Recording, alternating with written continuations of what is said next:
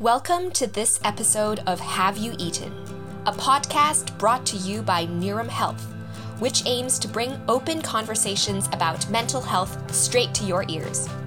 I'm your host, Steph Ng, and I'm so excited that you've decided to join me on today's audio adventure. This podcast is named Have You Eaten because this question is commonly asked to indicate concern for others in our local culture and we really think that it embodies our podcast's mission to invite listeners to join the conversation about how we can care for our own and others' mental well being. The upcoming series of episodes will be focused around the central theme of reimagining. This time of the year is usually fraught with concern about how we can improve and change ourselves for the better and I wanted to take this chance to invite you all to consider a different kind of New Year's resolution this year. How can we develop empathy for people that we might not currently understand? How can we approach situations that we might not be familiar with? Even when we are not sure how to go forward, how can we use threads of our common humanity to imagine what could be? In this first episode of the Reimagination series, I will be speaking with eating disorder specialist and psychologist Gabriel Tuscher, who has worked with adolescent and young adults suffering from trauma, eating, and other mental and behavioral disorders for the past 21 years. In this episode, we talk about what eating disorders are, how the lines between harmless dieting and eating disorders are really very blurred the different misconceptions that exist about eating disorders, and how you can start developing a healthier relationship with food and your body. I am so excited to share this episode with you. It is a great conversation.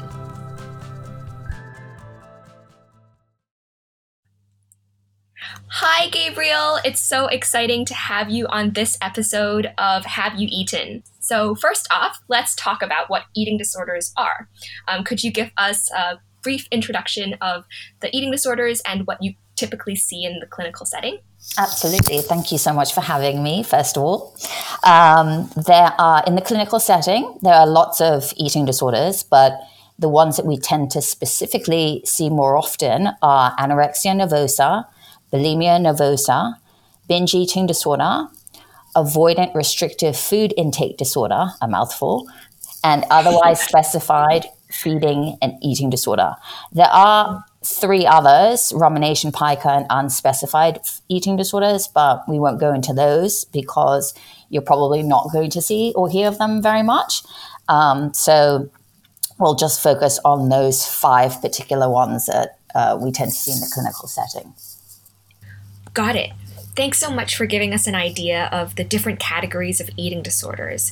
Um, so, now I was wondering whether you could possibly explain some of the symptoms that typically characterize these more common eating disorders, um, specifically anorexia nervosa, bulimia nervosa, avoidant restrictive food intake disorder, and otherwise specified feeding and eating disorder. Sure. So, anorexia typically, in um, what you would start to notice is uh, a lot of behaviors and that start changing in a space of um, body weight, losing a lot of body weight, um, cutting out food groups, restricting, um, either focusing on calories, obsessions with uh, weight and appearance, and um, a great deal of anxiety. And usually, in, in, in the clinical space, where somebody would catch an anorexia is when they have lost a considerable amount of weight and then they notice that there's a, a severe problem, whereas it would have been developing for a period of time before. Usually, anorexia, there are not any um, purging behaviors, which mm-hmm. um, brings us to bulimia nervosa, where um, a patient will binge considerable amounts of food, either that could be in a one hour setting or a four hour setting, or for some mm. people, binging could be, you know, throughout the day. And it's usually followed by uh, self induced vomiting. Um, and in the other sense, uh, there, there are no restrictive behaviors that go into that, but mm. um, when there are that come into it, where some people will use exercise compulsion to uh, burn calories or um, get rid of food in some sense, um, which brings us to the otherwise specified eating disorder, where you don't fall into either category of anorexia or bulimia, but you've got features of one or the other or both. So mm. that's when we tend to put uh, people into that within that diagnosis. Um, binge eating disorder has gotten a lot of um, public mm. voice recently right. because it's also connected with um, the obesity epidemic um, with binge eating disorder, people don't usually purge their food, um, mm. but they do eat considerable amounts, um, which causes uh, weight gain and other medical complications.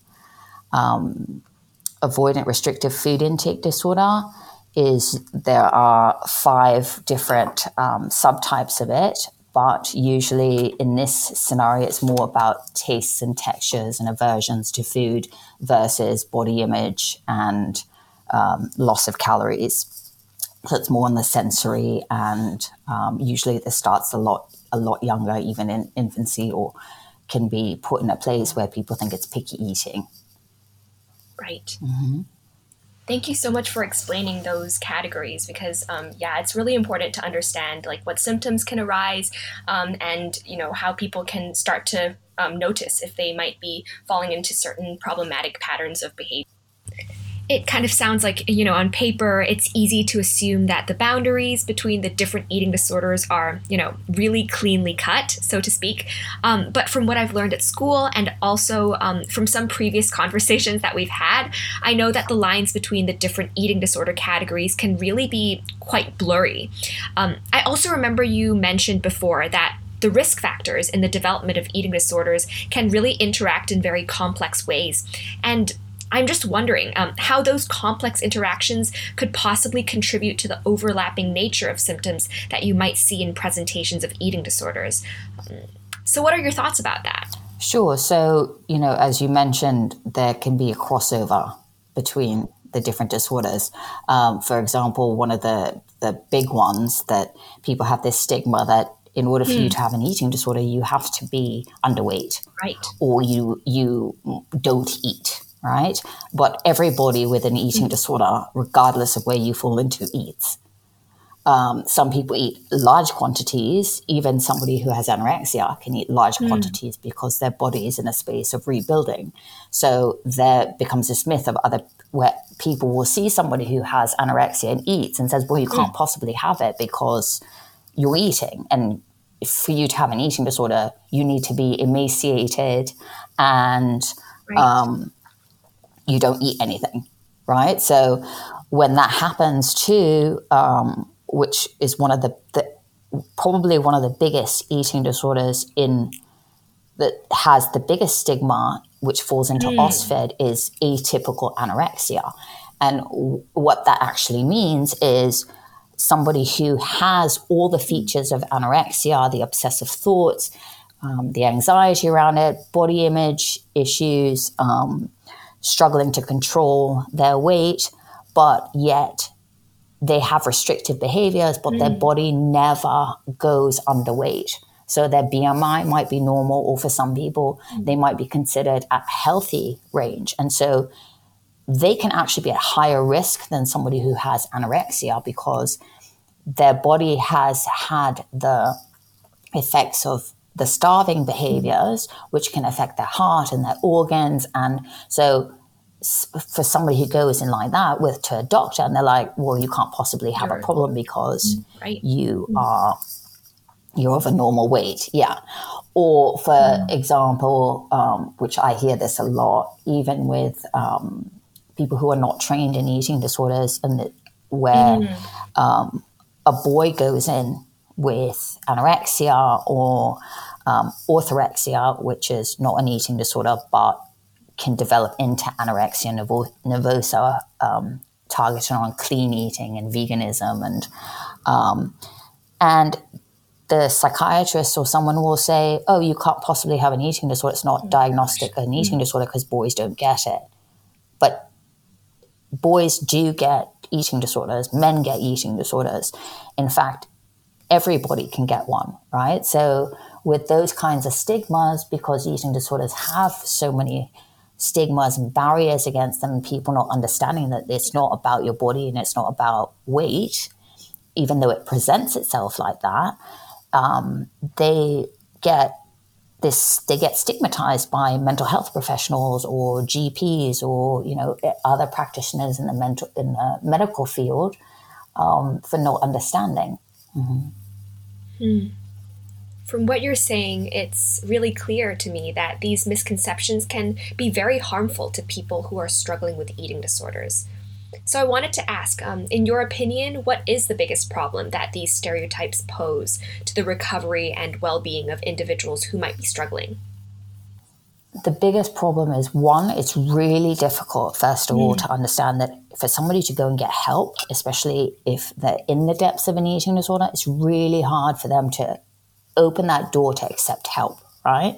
And if they have made that step to do it, that takes a lot of, of courage to do that because in themselves, eating disorders, they feel so much shame and guilt around what they're doing because one of the biggest things that people in the public say about eating disorders is that they think it's about vanity and they think it's about what you look mm. like.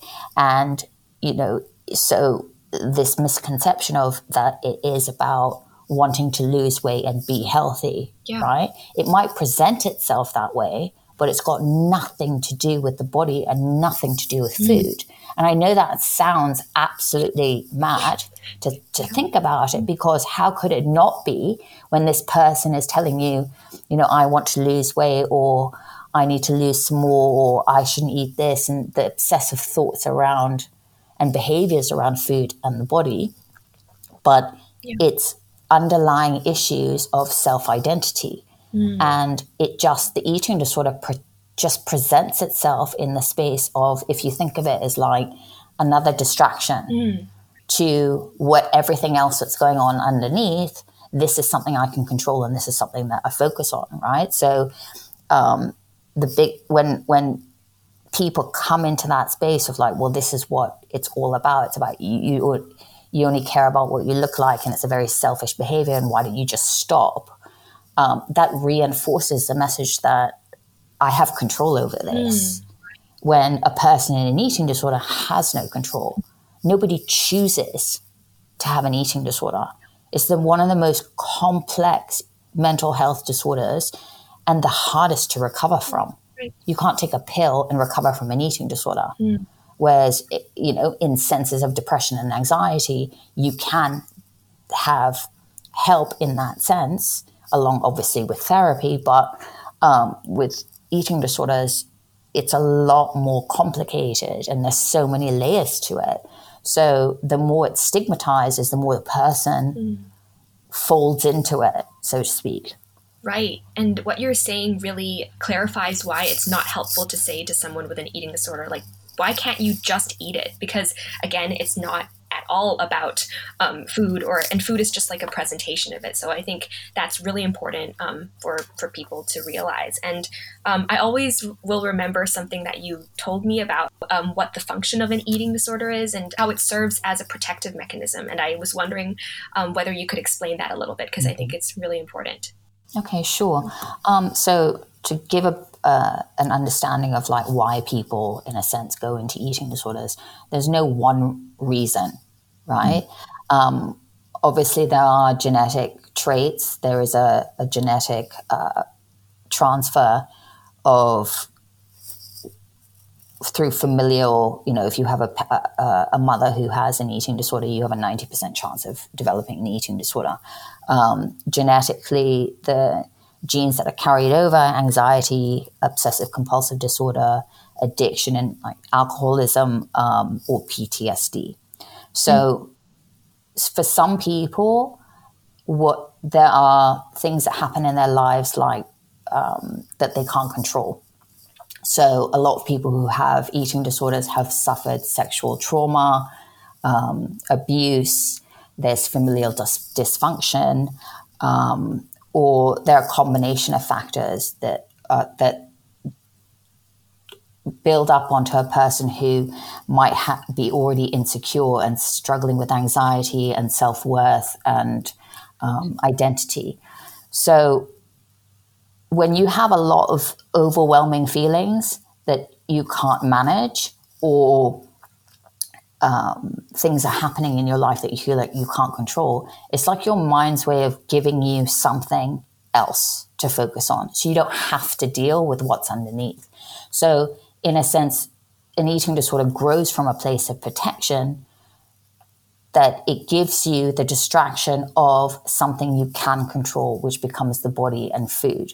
And the more and more and more it develops, something that has grown to protect you and is safe and is comfortable, then obviously becomes self destructive because it consumes somebody's entire life and the way that they think, right? So um, I think that's really hard for people to understand that it actually grows from a, a safe and comfortable space, even though it's self destructive and in essence it's self harm. Yeah. Um, and that's why it's so difficult for people to come out of it because the eating disorder becomes their identity. Yeah. And then if they don't know what feels that identity, when you start to take it from them, that's quite terrifying. Yeah. So you have to help that person to understand why they need this and what purpose it serves for them versus stripping that space of because it creates a a great sense of fear. Absolutely. Yeah, thank you for explaining why the condition itself can be so sticky. Um, you know, it's it feels mm-hmm. safe and it's familiar. So, um, and I think that's something that um, is hard to understand from someone who hasn't experienced it. So, thank you for explaining that. And next, I just wanted to ask, um, what is the um, the line between um, harmless dieting, if there is such a thing, and something that is more clinically significant? Or, in other words, how do people know when they need to seek help? Okay, so harmless dieting is, I mean, no, my opinion, no, of dieting is like nobody should diet, but, um, you know, where it's a thing where it's tr- you're you're comfortable in your own skin and you have that confidence, but yet, for example, you've got high cholesterol or um, borderline diabetes, or you're going through some other medical condition, and you are trying to uh, make your life more balanced by and it could potentially be in a space where you do need to lose weight for medical reasons, or you're just trying to get stronger for um, being more fit and active and you know in those sense where it's something that is it helps you to feel more in a space where you're comfortable and um, it doesn't consume your entire life and you can give or take it and it mm. just makes you feel good then you know in that sense it's more about finding that balance in essence um, where it's not harmful to you and your, the behaviors yeah. are not extreme. Got it. Um, I also recall you once mentioned that um, you know when the kind of line is set where the person starts to develop like an emotional attachment to the way they, you know, to their patterns of eating. So they might, you know, when there comes to be a sense of guilt or um, they feel like after they've eaten something, they need to compensate for it. And yeah, I, I right. really wanted you to tell us about that yeah. because it's incredible. So those are red flags, mm-hmm. right? When somebody starts to where you can't go to a dinner because mm. you're worried that, you know, that's going to break your diet or your, you know, you need to count calories or uh, where if you can't exercise after this meal, you know, something bad will happen and I'm going to gain weight and then I have to fix this tomorrow. So any compensatory behaviors outside of it, right. anything to do with food where it creates that emotional response is mm-hmm. negative. Right. Because it, it reinforces that you're doing something wrong mm. versus really having a healthy, intuitive space of taking care of yourself. So um, where eating something or not eating something or exercising or not exercising makes or breaks your day, mm. then that's something to look at. And if it makes you feel bad about yourself or you're in a comparison factor of like your journey is, you know, you've achieved this, but I haven't, and and mm. it makes you feel bad or guilty or shameful, then there are um, things that you need to look at, or if you're cutting out certain food groups and because it's it's you know quote unquote unhealthy, um, Yeah. then yeah, it's uh, you're really not probably taking a healthy track. For sure. So it sounds like, you know, when it's attached to your morality as a person, you know, you're like, I'm a bad person for eating this bad food. Yeah. Or like, I'm more successful than this person because I didn't, um, or I, or I ate this food instead of that one, that kind of a thing. Um, Yeah, yeah, thank you for that distinction because I think it's important to evaluate what your relationship with food is and to know that, oh, when I'm starting to think about things in black and white terms and binary terms, it can be very harmful. and this is why orthorexia, which is not a diagnostic eating disorder, is so prevalent right now. I think eventually it will be, but so to explain a little bit f- for anybody who doesn't understand what orthorexia is, it's it's about clean, self-righteous eating. So you know those people who walk around saying like, "Oh, I'm not going to eat processed food because it's the devil and sugar is going to make me fat, and um, I can only eat wholesome." whole grain organic foods and I'm a you know going to become a vegan and all of this which is encouraged obviously in in in life to eat wholesome balanced foods but then it becomes into this place where it's so driven into obsessive mm. behaviors that they can't even have you know a biscuit mm. that is not made with almond flour mm-hmm. and you know coconut coconut coconut sugar. And uh, and then it morphs into because it becomes more and more and more and more restrictive it morphs into um, uh, anore- anorexia. Right. and then but it's never about calories or weight loss but it is about clean righteous and being healthy. And because it's so encouraged in the public Right. when somebody goes and says oh i eat smoothie bowls and i have you know um, avocado and nuts and all this stuff for lunch then people are like oh you're, you're doing I wish i could be as disciplined as you are. And addiction has nothing to do with discipline right? So that's uh, that's also something that is a an issue.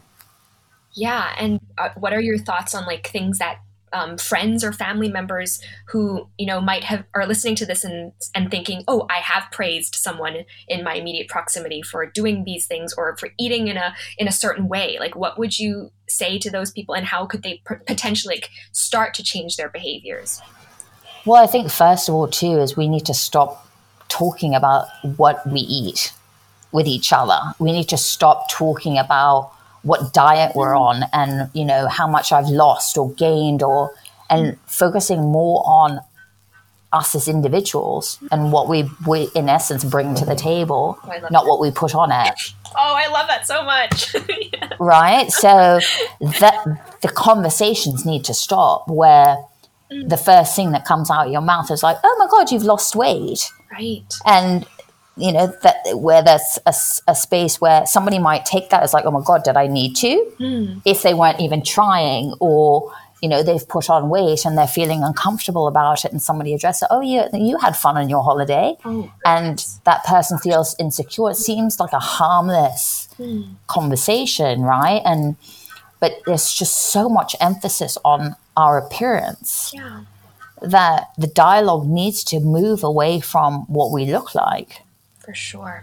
and what we put in or don't put in our bodies because mm. that can have a serious influence on people that are insecure and vulnerable and will take that to heart Yeah. right especially especially kids who are in school are so influenced by what other people do or what they see on mm. TikTok or Instagram and some you know influencer who's 15 and has no medical training is telling them oh I eat this so you should do it too because I look like this. Right? And then they they take that as fact and run with it. For sure. Absolutely. Like that's Just- so important to remember. Like yeah. the so the conversations need to change. Yeah. Um, thank you so much for explaining that. And um, you know, I, I just kind of had a, a last question with regards to like mm-hmm. what, what is the impact of COVID on people's eating behaviors and attitudes towards their bodies, and I guess how can people um, navigate those challenges um, and develop start to develop a healthier relationship with food and their bodies in in the future. So people who might be struggling or are currently on a diet and kind of struggle, um, just thinking about um, these different behaviors and um, yeah, what would you? What are some of your words of advice for for people? Well, with COVID, with COVID, I mean, eating disorders have exploded. Hmm. exploded. If they haven't already been in a space where this has been a, a, an issue, the growing issue then becomes something that's fully active. Um, on the on the sense where people don't have eating disorders, there are a lot of people are struggling with weight gain because a lot of times um, you eat for emotions, you know, when you're bored or sad or angry or feeling anxious. And, you know, this is a very, very um, difficult space. Um, and testing the challenges of control, where everything about an eating disorder is in control, right? So a lot of people who depend on, you know, their exercise regimes and um, have some sort they might not have a, f- a full blown eating disorder, but They've got, you know, disordered behaviors around food and exercise, and their schedules have been completely shut down because gyms are shut and they mm. can't, you know, get certain foods or they're reliant on takeout. And yeah. um, it's created a, a, great deal of anxiety for a lot of people. Um, and this is a part too of, you know, when it starts to impact your how you feel about yourself or igniting or reinforcing already anxiety that you might be struggling with or depression and you know it's something to talk about yeah. um, especially if you're younger and you live with your parents and just mm. expressing how you feel and you know i can't reinforce enough of, of the sooner somebody gets help is the faster they come out of this and unfortunately i see parents wait until it's too late and they're already in it. Yeah. And it's a lot harder to pull somebody out of that space. And if you are starting to feel that what you put into your body or lack thereof, or trying to change what you look like, start asking yourself the reasons of why. Yeah. And what is this about? And is this because I don't feel good in myself? Or is this something that is, you know, has a, a real purpose? Like whether it's a, a religious belief or it's a, a, proper medical consideration um, and not something of that inflicts or impacts your identity. Yeah, that's right? those are great suggestions. Um, just to evaluate you know if you you're starting to feel like it's impacting you just to to think just reflect a little bit and see. Yeah i mean you can even just write it down. It's just mm-hmm. like how do i feel about this? And what are some of my you know being aware of your thought process and how you're looking at yourself and why are you making these changes?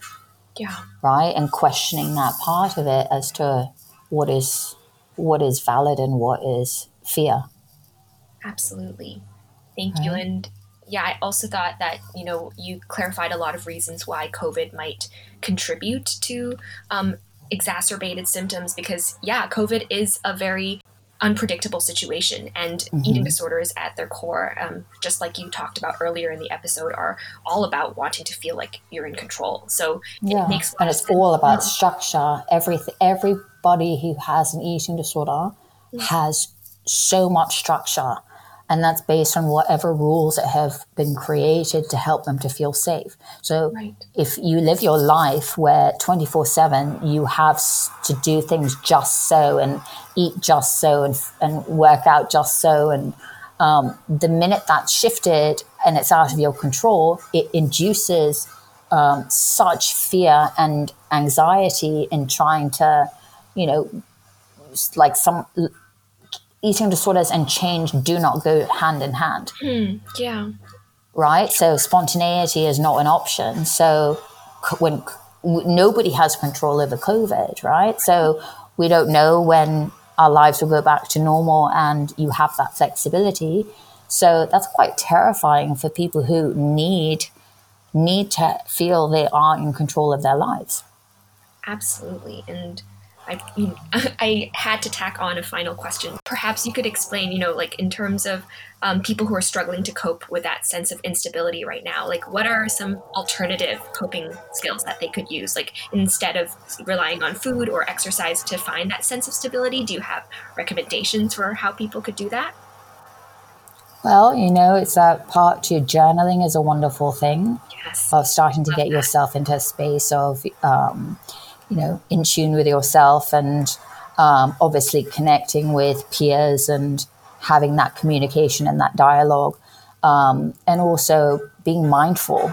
I mean, mindfulness and mental health, you know, now they go hand in hand. Right. And having, you know, whether that's in a spiritual sense or meditation and, you know, that self awareness and having that um, place where you have access to um, being in tune with yourself and being able to express to other people how you're feeling. And I mean, in this day and age, um, especially with the young younger generation, it's so communication has gone through onto technology, and nobody talks to each other. And we need to get back to the basics of that simple communication. And you know, if you're ever feeling in a space where you know, because eating disorders, the minute you're using the food, you're already in it. Hmm. And it's when you start thinking about yourself in space, like I'm having difficulty in school or at work, or I'm feeling, you know, uncomfortable in my skin, or talk to people, you know, express how you're feeling. And, you know, and on the flip side of that, it's like if somebody comes to you like that, and even if you don't agree with what they're saying, and you think, oh, your body's fine, or you're, you know, you have the perfect life, or whatnot, it's just like, hmm.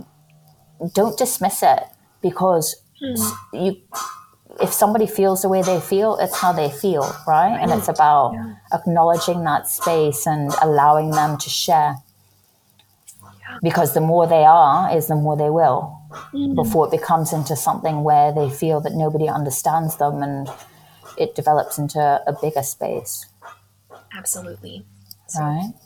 Thank you. So like you've given us such good tips for self-care and also just like caring for others, you know, listen to others and also make time to be mindful, enjoy the small moments, journal, um, take time to be with yourself. So And avoid comparisons, yes, absolutely. right? That's one of the biggest is a, you don't know what somebody else's journey is the, or their life and, you know, don't judge and everybody's an individual and what works for one person doesn't work for another. And, you know, it's back into that space of self acceptance and respect.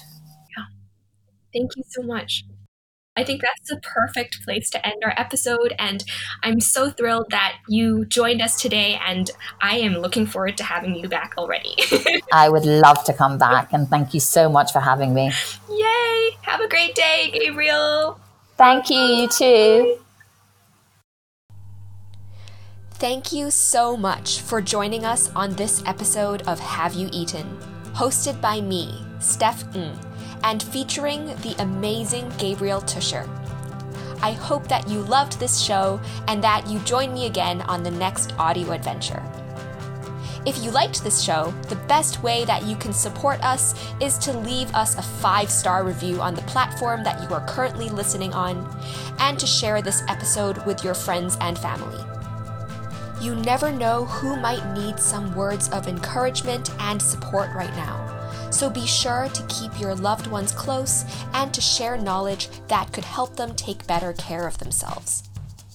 If you have any questions or just want to chat, please email us at podcast at neurumhealth.com. That's podcast at neurumhealth.com. You'll find a link to this email in our show notes. We're excited to hear from you all. See you next time.